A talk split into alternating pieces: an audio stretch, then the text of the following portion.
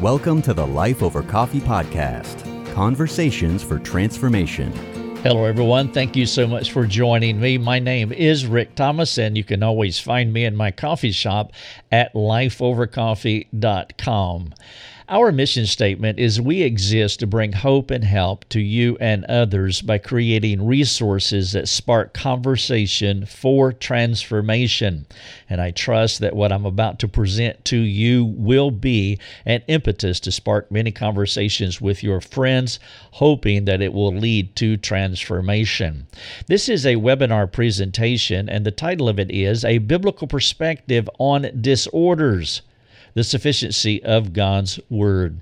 We have a tension in our culture today. There are two competing authorities. One of those authorities is the DSM, the Diagnostic Statistical Manual, and then the other one is the Bible. Those are the two authorities that people go to when they're having internal soul noise, when they're having problems that they are working through.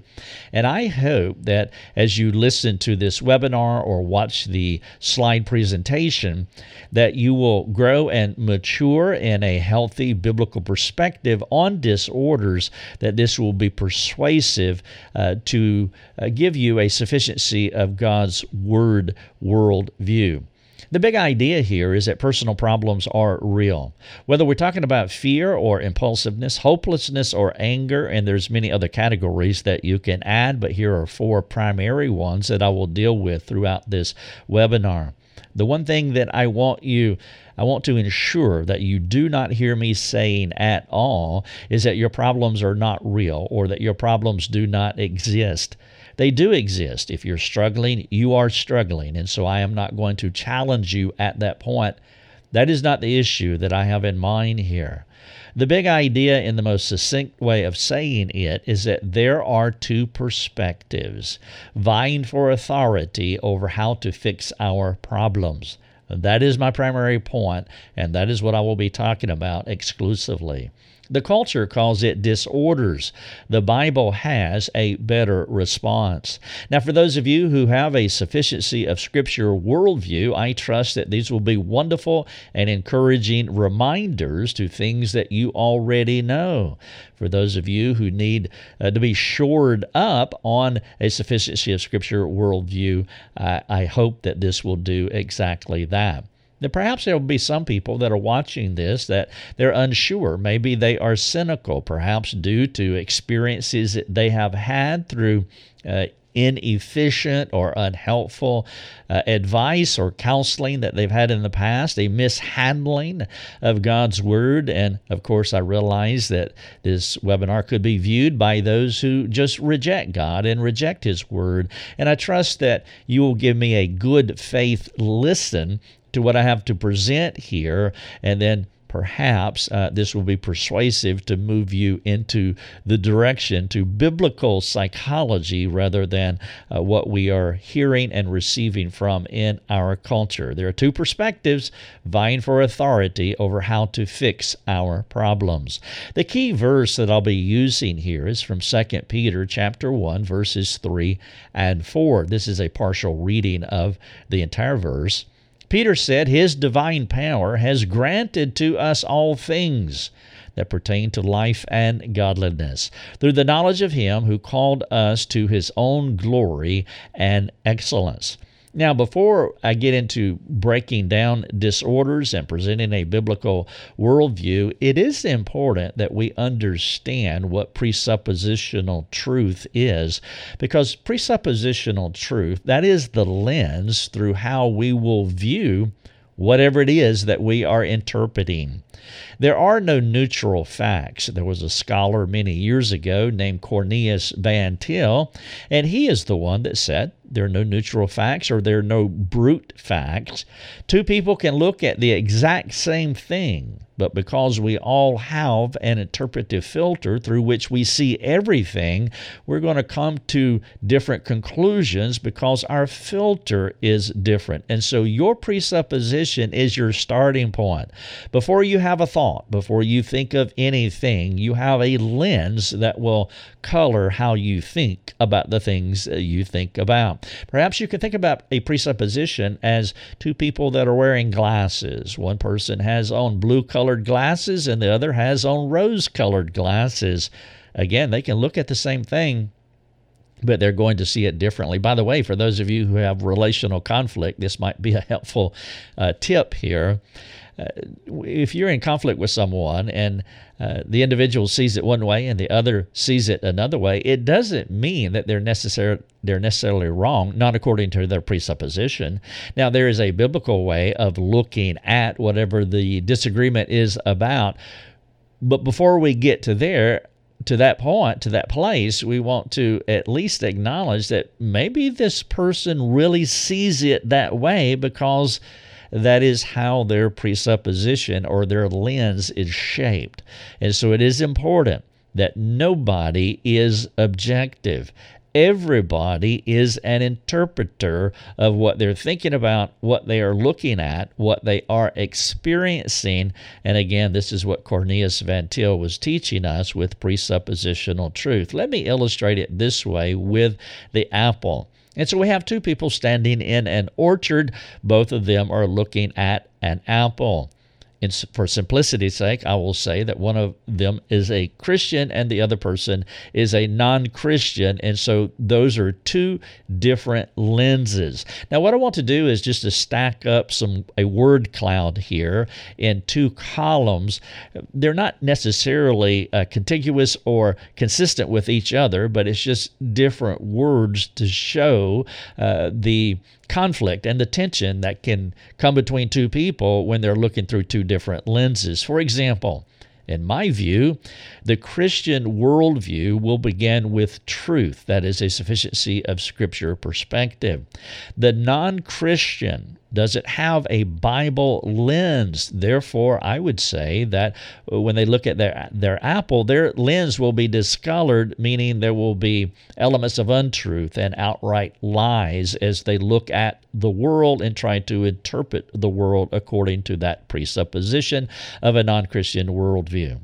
The Christian, of course, the synonym is they are a believer, and the non Christian is a non believer. The Christian, for example, would be a creationist. And of course, that is going to give a certain kind of interpretation as they look at that apple. And of course, the non Christian would be beholding to evolutionistic theory, and that will give them another perspective. Christians also would uh, believe in discipleship and disciple making as a mentor takes God's word in hand, illuminated by the Spirit of God, and begins to teach uh, someone about the Bible, about how they can grow and mature in godliness. Of course, the non Christian would not believe in disciple making at all. If they are looking for help and transformation or change, uh, they would be seeking out a secular psychologist. The Christian would be God centered, and the non Christian would be person centered. You'll hear that in their language of self esteem, for example. They believe in esteeming themselves. A God centered person would be beholding to what Jesus taught us in Matthew 22, verses 36 through 40, that we are to love God and love others most of all. And all of the laws in the Old Testament are summed up in those four words love God and love others. And so we would be God centered. Our view would not be so much focusing on ourselves and esteeming ourselves. Uh, we would follow Paul's logic in Philippians 2, where he said, Esteem others more, count others more significant than ourselves. The Christian worldview would give us a redeemer, and of course, a non Christian worldview would provide self help at best. We can experience true transformation. We can actually change. At best, a non Christian worldview can only lead to relief, turning over new leaves, making New Year's resolutions, but it is not long term sustainable transformation. Now, as you look at these two word lists, again, they're not contiguous as one flows out of the other, uh, but it does show the tension and the the antithesis between a Christian worldview and a non-Christian worldview, and it is important that we understand understand that there are no neutral facts. And so, two people are standing in the orchard, they're looking at that apple, and one might give glory to God, the Christian would, because of their world view. And then the other one could give glory to self because of their world view. Now, you have to determine what is going to be your lens. When it comes to psychology, are we talking about a non Christian worldview? Then you will be beholding to the DSM, their nomenclature, their acronyms such as ADHD, PTSD, OCD, and other such ways of identifying our legitimate, real problems. If you have a sufficiency of Scripture worldview, again, that's going to give you a different kinds kind of lens, and that's why it's so important that you understand presuppositional truth. Now, over the next few moments, I want to show you various slides to uh, present a biblical perspective on disorders. Now, I heard this presentation many, many years ago from Garrett Higbee. I asked him at that time if I could use his presentation and adapt it for my purposes. And so I have uh, changed it a little bit, but the concept that I will be communicating to you over these next few slides did come from Garrett Higbee, and I appreciate his good work in laying down uh, these wonderful truths so that we can understand uh, what our uh, problems and how to find help through the Bible. And so I want to begin by uh, talking about the interconnected sin cycle. And I will do that by laying out these four quadrants. And I'm going to come from a DSM perspective. The DSM, the Diagnostic Statistical Manual, in 1952, there was the DSM 1, and there have been different iterations up to uh, 2020, I believe. Uh, there was the DSM 5 TR, which was the text revision. In 2013, they had the DSM 5, but they have revised it, and you will find that the different DSMs through uh, the chronology of its life, there have been DSM 1, 2, 3, 4, 5, and there, there have also been uh, multiple TR text revisions of uh, one of those, uh, whether it's the 1, 2, 3, 4, 5. Right now, we have the DSM 5 TR, and so I will be using that language uh, to show the interconnected sin cycle. If you're coming from a DSM presupposition, a lens, in my view, you're going to have the wrong perspective.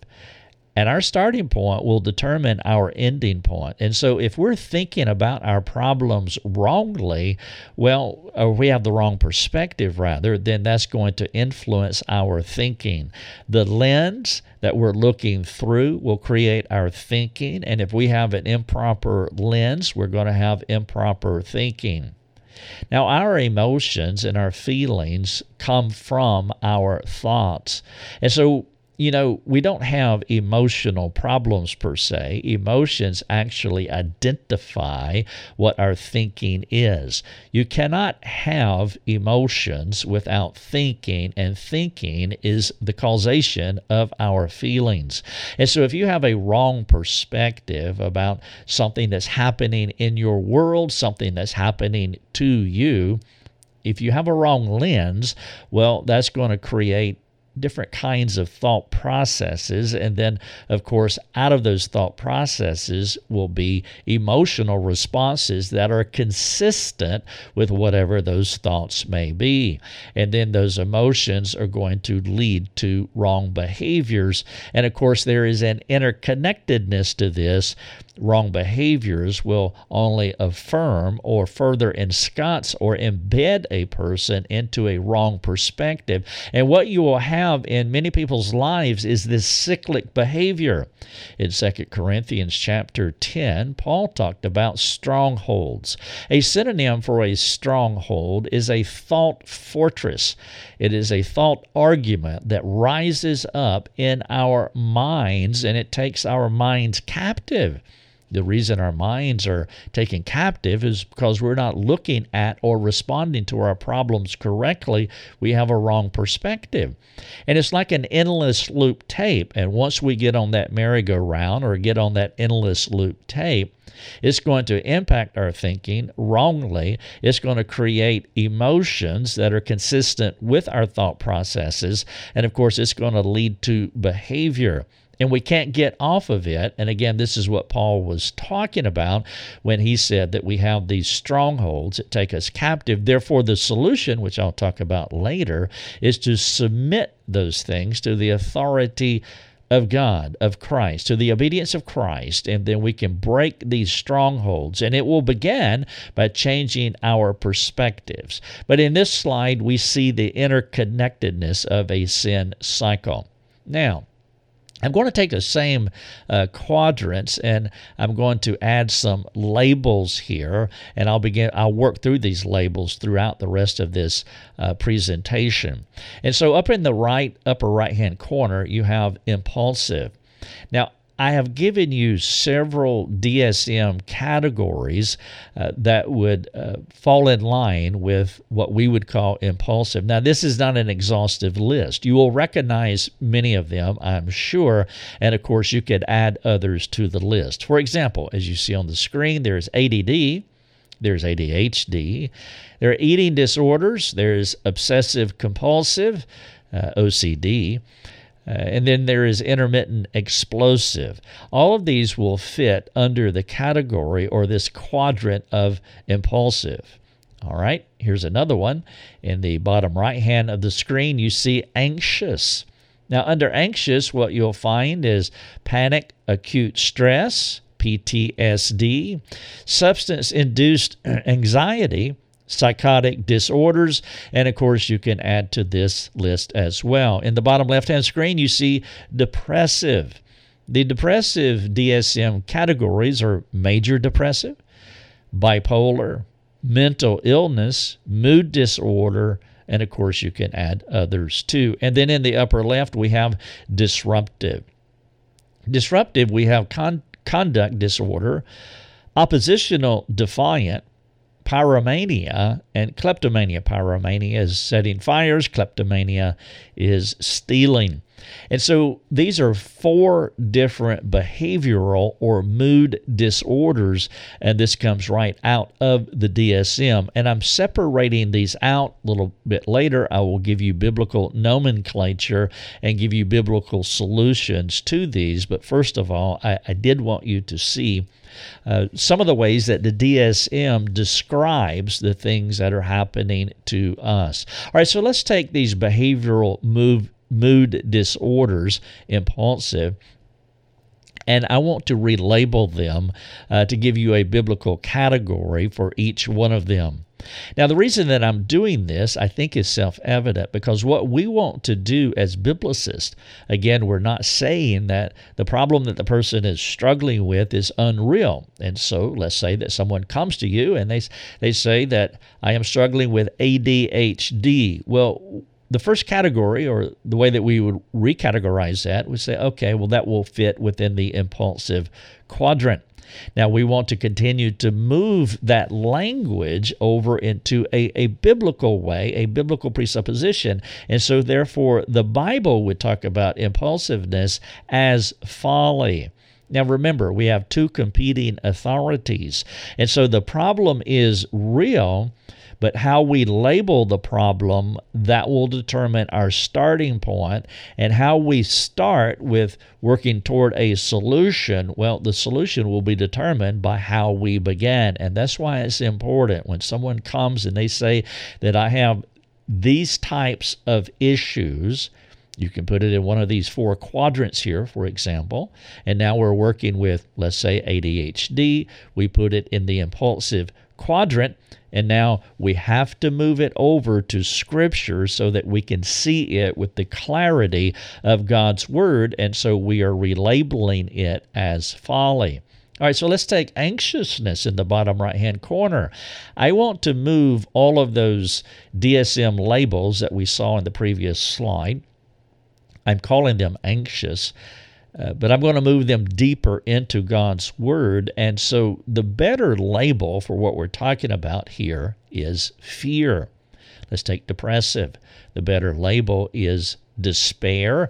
Of course, this will take you right to the Psalms, and there's so much talk about despair throughout God's Word, particularly in uh, the Psalms. By the way, it's impulsive, uh, as I have relabeled folly, uh, that will take you right into the Proverbs, and there there's so much help that a person will find in the Proverbs uh, if they're struggling with impulsive or f- a behavior that is folly. Disruptive, what we're talking about here is rebellion. I trust that when you look at this screen, uh, that you see that there's so much more clarity when we label things according to God's Word. It actually gives you a clearer pathway that you can walk down. And here's the important thing as we're talking about these competing authorities that are vying uh, for us to submit to. If you take the DSM nomenclature and their labels, well, we already know the path that that is going to take you down. The problem is real. They label it with some DSM type label, and ultimately that that leads to medication. And of course that is a life sentence because what they're saying is is that we cannot change what is wrong with you but we can give you relief which is part what you saw in the word stacking in the presuppositional slide earlier that's why it's so important that we have a right lens through which we are looking at very real problems because if, if it's a DSM lens, then you are heading toward behavioral modification through medication, and that's a life sentence that you really don't want to recommend to anyone. You can take the same problem, run it through a biblical lens, come to better identification of what it is, and through that identification, you can start working through what is happening inside of them. For example, let me uh, illustrate that. I'm going to take the DSM and then I want to begin to move it from left to right, as you see on the screen. I will talk about the bent of the person, and then we will move it into the Bible. This is the sliding that you want to do as you take a DSM label a real problem with an individual and you move it into a biblical worldview. And so I want to take all four of those problems that I presented earlier. Impulsiveness, uh, the bent that we're talking about, as I said earlier, is folly. And then as you move it deeper into the Bible, now we're talking about foolish behavior. Now, some people would see that as being disparaging, and that is not what I mean at all. It's not a condescending label. It's not a self righteous label, as you or I, that we're looking down on someone. No, it's just an accurate label. The thing about the Bible is that the Bible is not a flattering book, for all have sinned and fallen short of the glory of God. And so we should not see these labels as though it's damaging our self esteem. And of course, that is the problem, is because we can have such a high view of ourselves through ever increasing self estimation of ourselves that when we read labels like this, it's, it's hard to take. But what we should see in these labels is hope and help. When we can accurately describe what is wrong with us, only a proud person would be discouraged about what they are hearing. The humble person will be grateful because they're moving ever so closely to a solution. And so as we move from the DSM to the bent to the Bible, we see impulsive, folly, and foolish. Now let's take anxious. The bent for the anxious person is worry, and worry is getting us closer uh, to identifying what is really going on in the person. And then as we situate ourselves in the Bible, what we're going to find is fear. It's like the word depressive and the bent of the person how you would characterize them would be despair. And then as we move it in the Bible, what we're actually talking about is hopelessness. And I trust that you see uh, the confidence that we can have in God's Word with the accuracy in how it uh, describes and labels what is wrong with us. Disruptive was the fourth category. And of course, the bent here we were talking about as rebellion. And then, of course, the Bible would call that anger. And the Bible has a lot to say about anger. So I trust that this slide here helps you to see the essentialness of moving from left to right from a, a DSM label to uh, the characterization of this person or the bent of this person to what the Bible would say is actually going on. And then from uh, the Bible nomenclature, we would be able to work out a solution as Paul would talk to us uh, in Ephesians chapter 4, verses 22, that we want to put off our former manner of life. And so we have a manner of life that is foolishness, or uh, we are fear centered, or we're experiencing hopelessness, or patterns of anger in our life. We want to put that off. And then he says in verse number 23 that we want to renew the spirit of our minds. And then, of course, we want to put on true righteousness and true holiness, which could be summed up with one word Christ likeness, a biblical perspective on disorders. Now I want to take these four uh, labels impulsive, anxiousness, depressive, and disruptive, and I want to talk about the heart issues as we get inside the heart. We talked about the impulsive person being foolish, the anxious anxious person being fearful, the hope uh, the depressive person being hopeless, and the disruptive person struggling with anger. We have clearer categories to examine what is going on in the heart of this individual.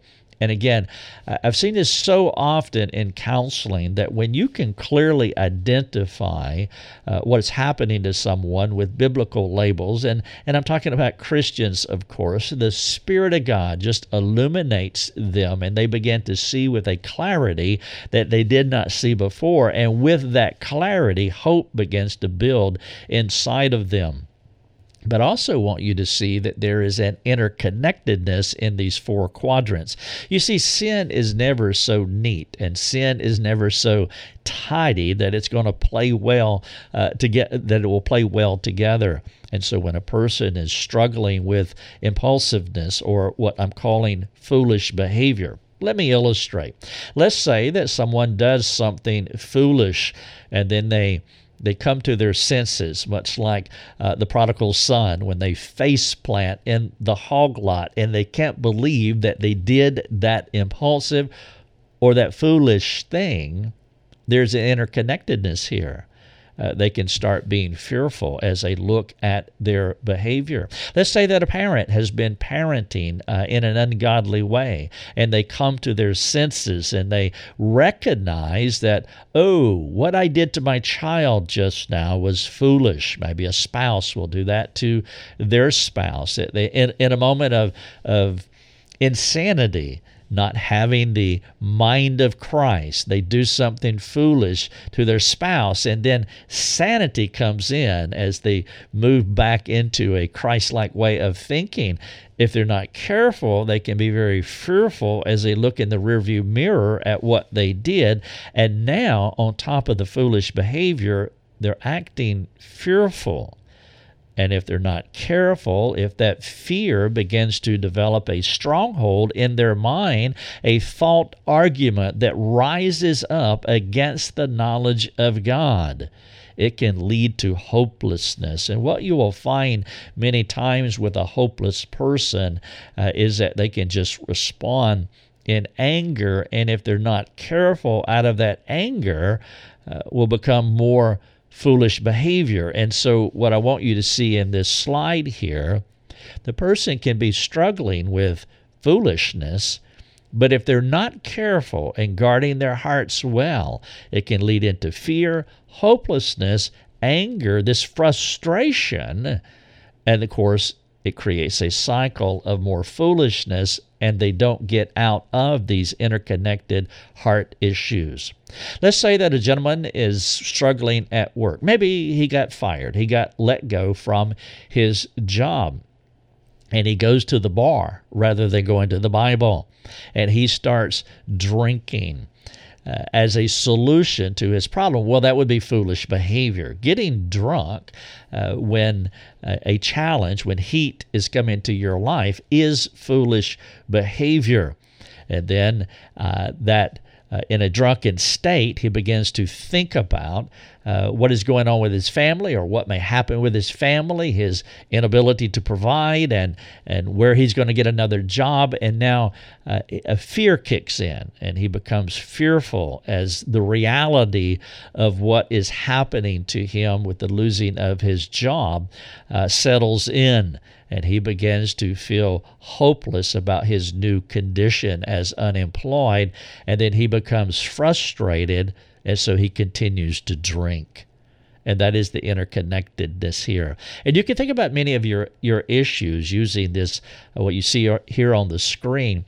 And as you are discipling someone, as you're helping your spouse, as you're helping a friend, as you are parenting a child, uh, it's important that we understand that you can jump in on any one of these quadrants. Uh, a angry child, let's say that we start in the angry quadrant in the upper left hand corner, and a child responds in anger. Well, that's going to lead to foolish behavior. And then out of that foolish behavior, they recognize what they did. And now they are afraid, and that fear can lead to hopelessness again, which can lead to anger. The interconnectedness of heart issues.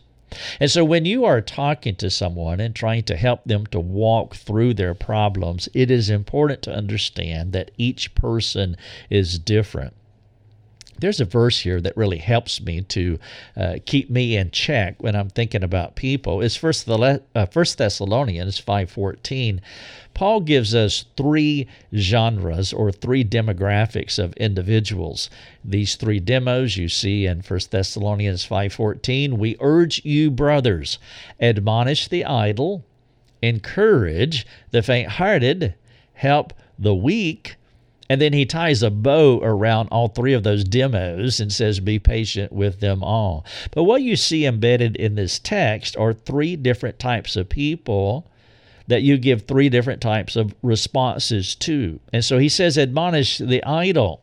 Admonish means to warn the idle, to rebuke them, to confront them, to bring corrective care to them because they are sinning. They are idle. That is a sin issue. But then you have another type of person, the faint hearted, uh, it could be the feeble minded in some versions.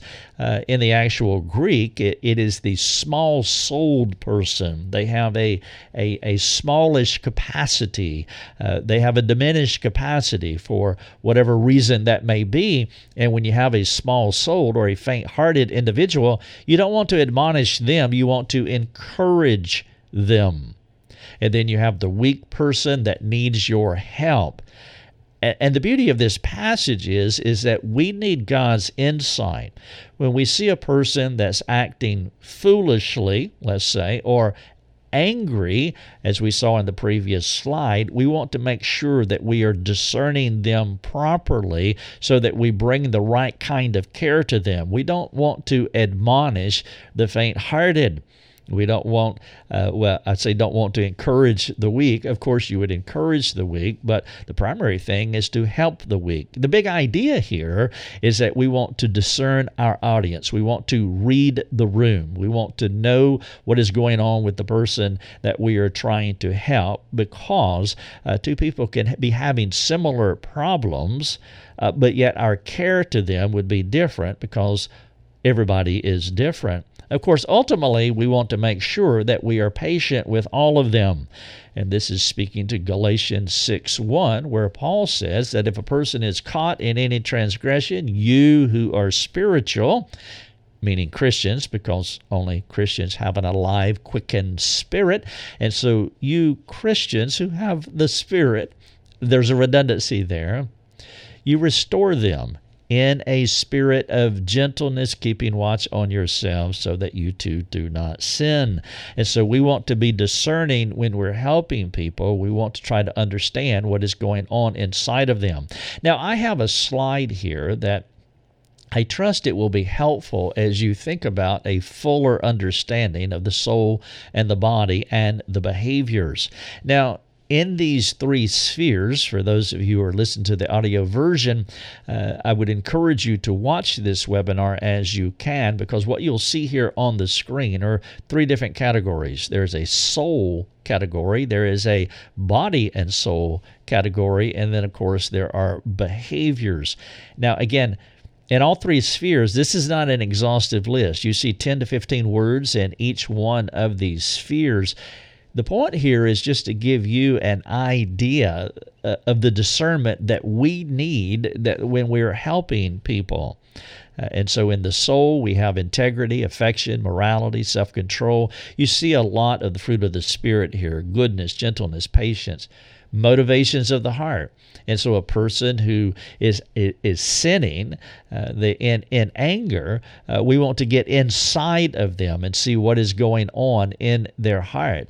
And then under body and soul, we have intellect, their IQ, their education, their cognitive ability, understanding, their physicality, their sturdiness, and so forth. And then behaviors, we have another list here. This is the beauty of God's Word. God's Word gives us just comprehensive insight into what is going on with someone. It's not a simplistic, simplistic way of thinking about people's problems by looking at the behavior, attaching a label to them, like ADHD, and then sending them to the psychiatrist, that pathway where they will get medication to modify the behavior but there's no internal heart transformation. And what I trust that you see on this screen here is a more comprehensive view of psychology. God's Word is the greatest psychology book that has ever been written. And it not only can change us behaviorally, as Jesus would say in Matthew 5 if your hand offends you, cut it off. If your eye offends you, pluck it out. Now, he's using hyperbolic language there, which I'm sure that you understand. But the point here is that behavioral modification is essential, but behavioral modification is not enough as paul would say in romans 8:13 that we must mortify the deeds of the flesh that we must to take the vitality out of what is going on inside of us i use the illustration of the common cold to make this point there are two things that we can do with the common cold. We can behaviorally modify. Uh, we can eat right, drink right, sleep right, wipe our noses, and so forth. But we know that it's going to take seven to 10 days to get over the common cold because it's more than just behavioral modification, behavioral action steps that we should take. It's more than that. It's more than amputation, as Jesus would say in Matthew 5. It is also mortification. It's an internal issue. And so we have to take it out at its roots because that cold that we are seeing behaviorally is caused internally by something that, by a disease disease, something happening inside of them. And so that analogy gives us a good way of thinking about our spiritual problems, our psychological issues. And so we want to do more than just medicate the problem so that they are modified so that they're not behaving a certain way any longer but we want to take it out at its root it's kind of like a stain under white paint you can paint over it, but the problem still exists. And the good news is that biblical psychology goes much deeper than the surface of the problem. And I trust you can see that as you look at this screen.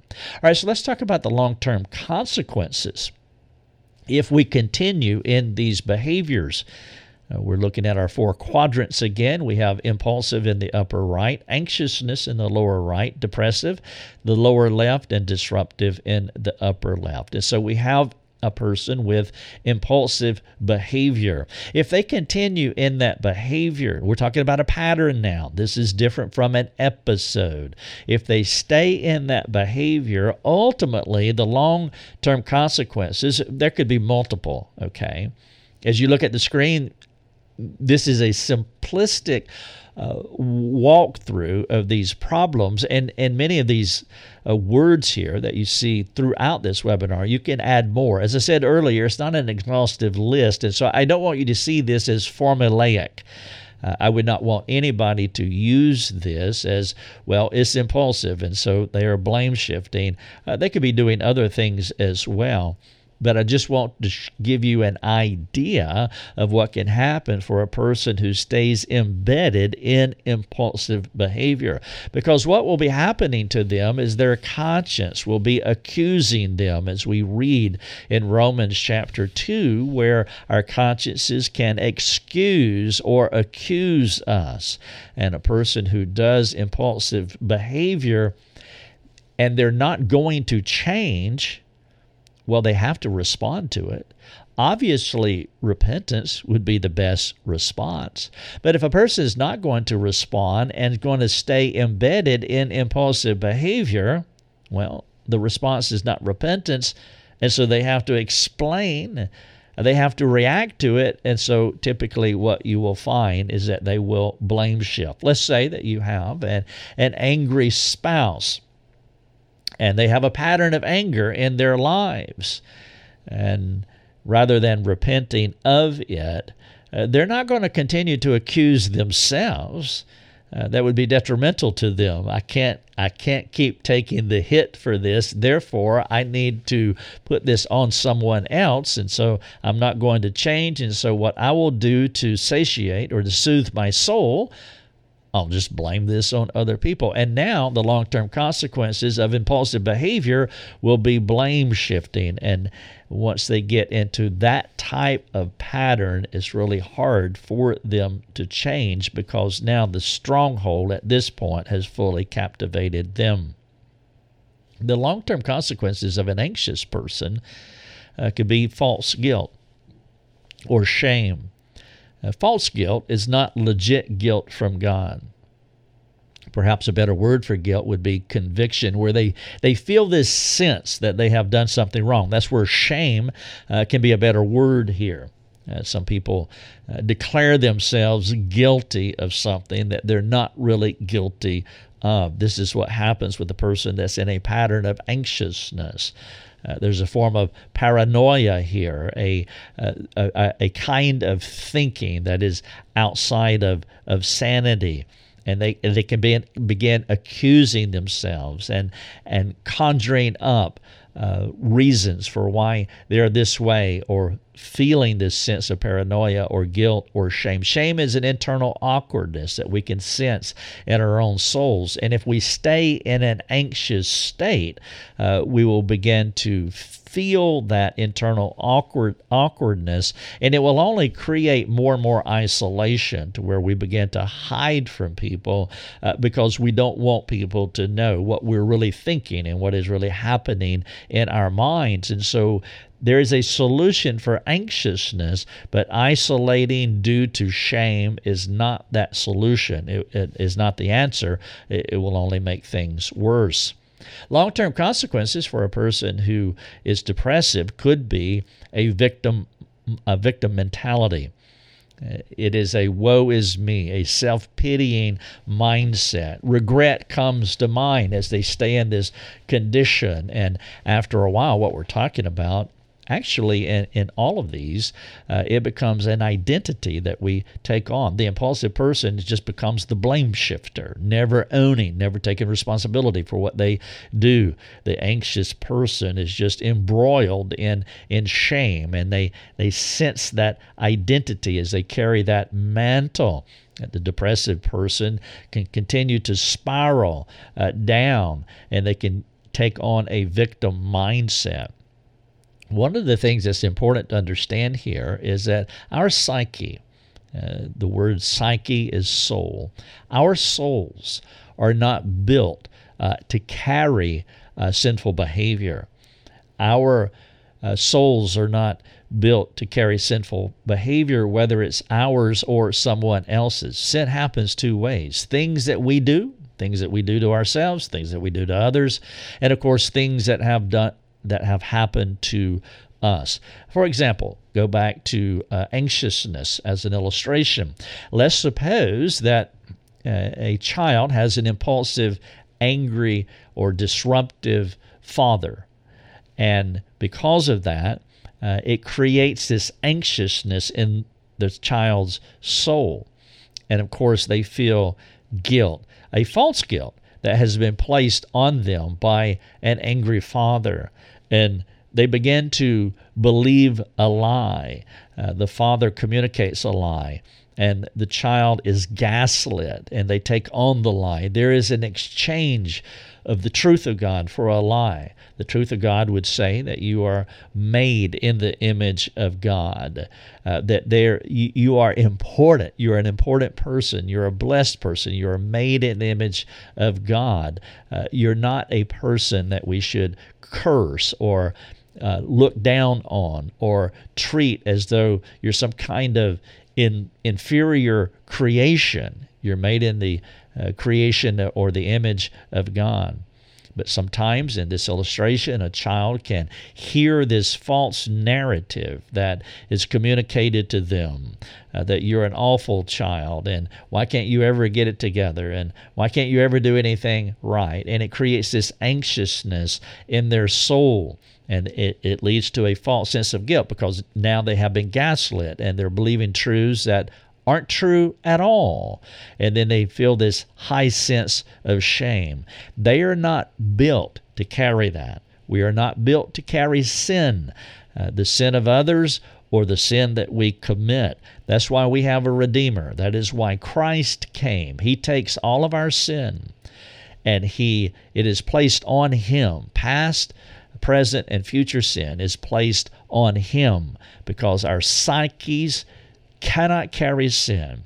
And so when it happens episodically, the first thing that we should do is that we should repent and get rid of our sin, that it flees from us. And then when someone is sinning against us, what we want to do is have an attitude of forgiveness toward them. We want to see what they're doing to us with clarity, and we want to pray for them, but we reject uh, any false narrative, any untruths. They may be exchanging the truth of God for a lie, but we're not going to adopt that because it will adapt our souls every time we adopt someone that's trying to communicate something that's not true. And then we will become the anxious or the depressive person. We will begin to feel the internal awkwardness, the shame in our souls. We will begin to take on a victim mindset. And so, whether it's our sin or the sin of someone else's, we have to get it off of us, out of our psyches, out of our souls as quick as possible because there are long term consequences. The disruptive person, well, eventually they will just become a hateful individual. Now, we see that in our culture all the time, and it's very sad to see the disruptiveness, the patterns of disruptiveness uh, in our culture. And of course, as you as that continues on uh, in their souls, uh, they just become hateful people. Now, the Bible has a solution uh, for these things, uh, and this is what I want you to be persuaded of not just the comprehensive nature of understanding our problems, but the pathway out of our problems. The Bible will identify what is going on with us, and then, of course, the Bible will help us to change. And so, for the impulsive person, uh, the solution is self control. Now, remember again, this is not formulaic and it's not cliche and it's not a bumper sticker. Uh, we have to really work with people to help them to move from impulsive to self control. It's not as simplistic as what you see on the screen. Again, this is a teaching moment, but this is not how counseling happens at all. And so it can take weeks and months for a person to transition from impulsiveness to self control. This webinar is about the two authorities in our lives. And so that's why I am just working with labels, but not the process. We have many other webinars on our website. For example, the doctrine of repentance. Now, that is a slow roll where we work through the incremental process of repentance, going from impulsiveness to self control. So, again, as you look at this particular presentation, please understand what it is about. It is a biblical perspective on disorders, and that's why we're just hanging out with the labels, with the nomenclature but going from impulsive to self control could take a long time as you carefully work with a person, building the relational bridge so that you can communicate more challenging and complex truths to them to help them to get untangled from what uh, they are bound up in. Uh, the Bible's answer for anxiousness is trust. Now, as we talk about trust, it is important that uh, we identify why a person will not uh, trust God.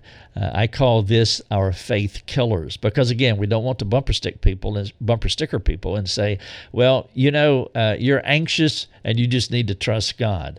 Uh, that's unfortunate counsel, and that has probably happened more times than I care to think about. And we can do better than that uh, we can get inside a person's psyche, inside their soul, and understand why uh, they're not trusting God in this moment. What is going on uh, in their minds? Now, the reason we can do that is because, well, they're no different than we are. We're all cut from the same Adamic cloth. Uh, we all struggle similarly at the level of the heart, though our lifestyles above ground can be different. There are billions of people in the world, and we're all unique above the surface. But as you work down into a person's heart, you find a similarity because we all came from one man. His name is Adam. Uh, one man and one woman, Adam and Eve. And so, as you help a person to learn to trust God, you want to begin to identify why they are not trusting God, which creates the anxiousness in their souls. And as you identify their and help them to remove their faith killers, uh, then they will be able to grow in trust of God. So I want to walk through the three faith killers, uh, the three things that will keep us from trusting God. Number one, anger. You cannot trust God if you are angry with Him. Let me illustrate. Uh, there was a time, it was a dark and stormy night, when Peter was on a boat and Jesus came walking on water. And of course, Jesus asked Peter to get out of that boat and to walk on water with him. He wanted him to trust God. Well, let's say that Peter was angry with Jesus. Anger negates faith. You cannot be angry at God and trust God at the same time. Now, it's important to understand that when I'm using the word anger, that it is a word with many manifestations. For example, a person who has long-term disappointment with God or long term disappointment in their life, a pattern of disappointment that has gone on for, let's say, years. What we're talking about here is angry. The person is angry. There are a lot of Christians, I believe, that have this low grade disappointment that runs under the surface of their lives. They do not have the life that they wish, things that have happened to them that they can't work through, and they just live in a disappointed way that nobody really perceives because it's this low level anger that I call disappointment the person has a pattern of disappointment in their lives, they're making a commentary about God because God is the author of our stories. And so we are disappointed with how our story is playing out for us, meaning we are angry at God. You can't trust God and have long uh, long patterns of disappointment toward him or anger. You cannot trust God. Peter would not get out of that boat if he was afraid of him. And of course, I think there is a low level fear in our lives of God as well. Uh, because we know that God is not safe, as uh, we read in the Chronicles of Narnia, the lion, the witch, and the wardrobe. But he is good. And sometimes we put the accent mark on the fact that God is not safe. As we read all these stories in the Bible, even the one that I'm illustrating, hey, Peter, I want you to walk on the water, that is not safe. And of course, as God calls us to do things in our lives, fear can rise up and can control us, which will negate trust. And then the third one is ignorance. You cannot trust God if you do not know Him. And I am not using ignorance in a pejorative way, uh, just meaning that we do not have all the awareness that we need. Faith comes by hearing, and hearing by the Word of God. And so there are pockets of ignorance in all of our lives when it comes to knowing, understanding God. And so these are the three faith killers. And so when you are moving a person from anxiousness to trust, we want to make sure that we're not doing this simplistically, but we're getting inside of why they're anxious and why they're not trusting God.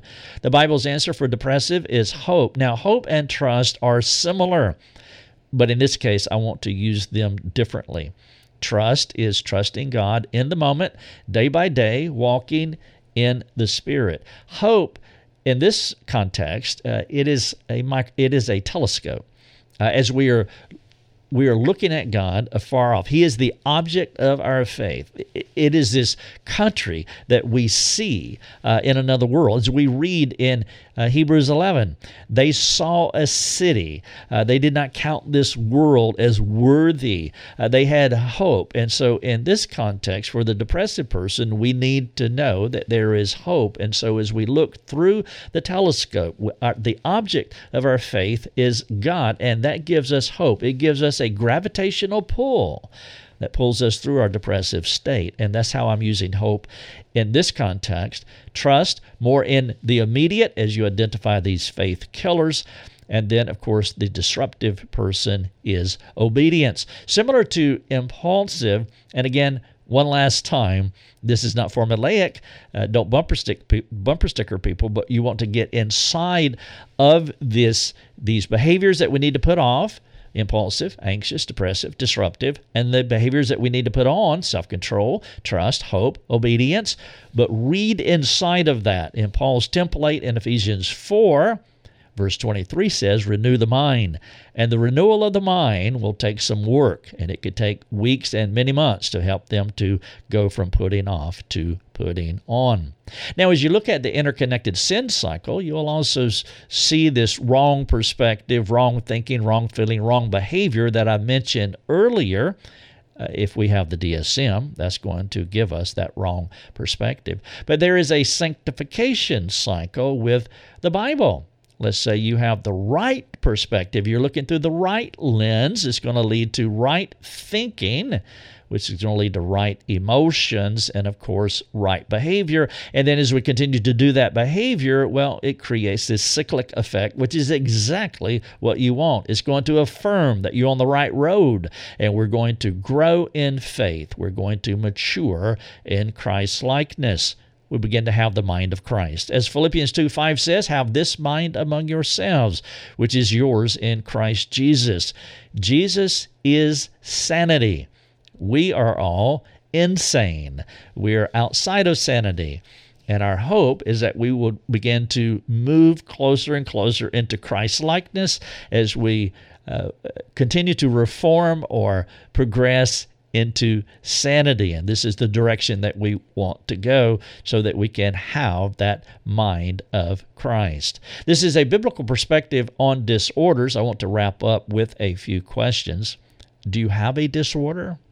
How do you know? Who affirms it? I would encourage you to watch uh, the other webinar that we have about this that builds on it teaches a foundation and a presupposition how to think about the DSM versus the Bible. As I break down the chronology of the DSM and what it's all about as far as descriptive psychology, I would encourage you to watch that one hour webinar. But do you have a disorder? How do you know? Who affirms it? What is your presupposition about di- disorders? How does it guide you? And again, when I say that you have a disorder, well, I guess we all do. Uh, again, I'm not saying that the problem, the thing that you struggle with is unreal, not saying that at all, but I am saying that the presupposition that you have, it will determine uh, how you look at it, and of course, it will determine the pathway that leads you through it. Number three, will you share what you have learned here with a competent Christian? Would you talk about these things? Will you have a conversation for transformation? Number four, will you choose a disorder and follow the pathway that I have outlined. So I would encourage you to pick any disorder, whether it's something that you struggle with, someone that you are discipling, or just pick one randomly and work through this webinar so that you can re uh, classify what it is and get into a biblical perspective, a biblical pathway, so that you can find a biblical solution for it. Number five, how would you help a person who says they have a disorder? Well, we would be patient with all of them, as we saw in 1 Thessalonians 5.14. We would not look down on them at all. What have we received that has not been given to us? For by grace we have been saved. So there's no condescension, there's no self-righteousness at all. We want to come alongside them. Uh, we want to listen to as, how they describe themselves. We don't want to take that away from them as saying it's not true or marginalize it as, as though it's not true. Uh, we want to clearly hear what they're saying. And then we want to begin to move their language from a DSM nomenclature to a biblical nomenclature. And then from that point forward, we want to process them out. We want to move them down a pathway to a bib- biblical solution. The big idea in this webinar is that personal problems are real. Whether fear or impulsiveness, hopelessness or anger, those are the four that I use to uh, build a sufficiency of Scripture worldview. There are two perspectives vying for authority over how to fix our problems. The culture calls it disorders. The Bible has a better response. Before you leave, there's one more thing here. I would love for you to pray for our ministry. Uh, ask God to continue to bless and, and help our ministry to reach as many people as possible. Uh, we would love for everyone to be doing life over coffee, creating conversations, starting conversations that lead to transformation. Also, would you follow us wherever you find us on social? Uh, just follow us and share our resources with whosoever will. We would love for you to share our content. Uh, virtually all of our content is free, and so we build it for you to not only benefit from it, it is hope and help for you and others. That is our mission statement.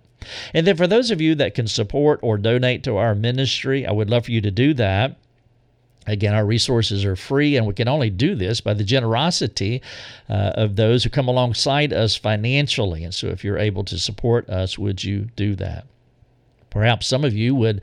Uh, this is the season for you to consider becoming a mastermind student. It's our all online training program where we teach Christians how to become effective disciple makers. Some people call it biblical counseling, which is fine, but we want all Christians to grow in their ability to bring God's word to bear on themselves and also for other people. Our mastermind program does this. It is all online. You don't have to go anywhere. You can do it right on your computer. And we have an active community uh, behind the paywall on our forums. Uh, many of our mastermind stu- we have many mastermind students that are working through the program. It is self-paced, and so there's information. Uh, you can put your phone over the QR code that you see on the screen, and it will tell you all about the mastermind program. This is a biblical perspective on disorders, the sufficiency of God's Word. Thank you so much for listening. My name is Rick Thomas. You can find me at lifeovercoffee.com. God bless. Thanks for joining us. Learn more and get access to other resources at lifeovercoffee.com.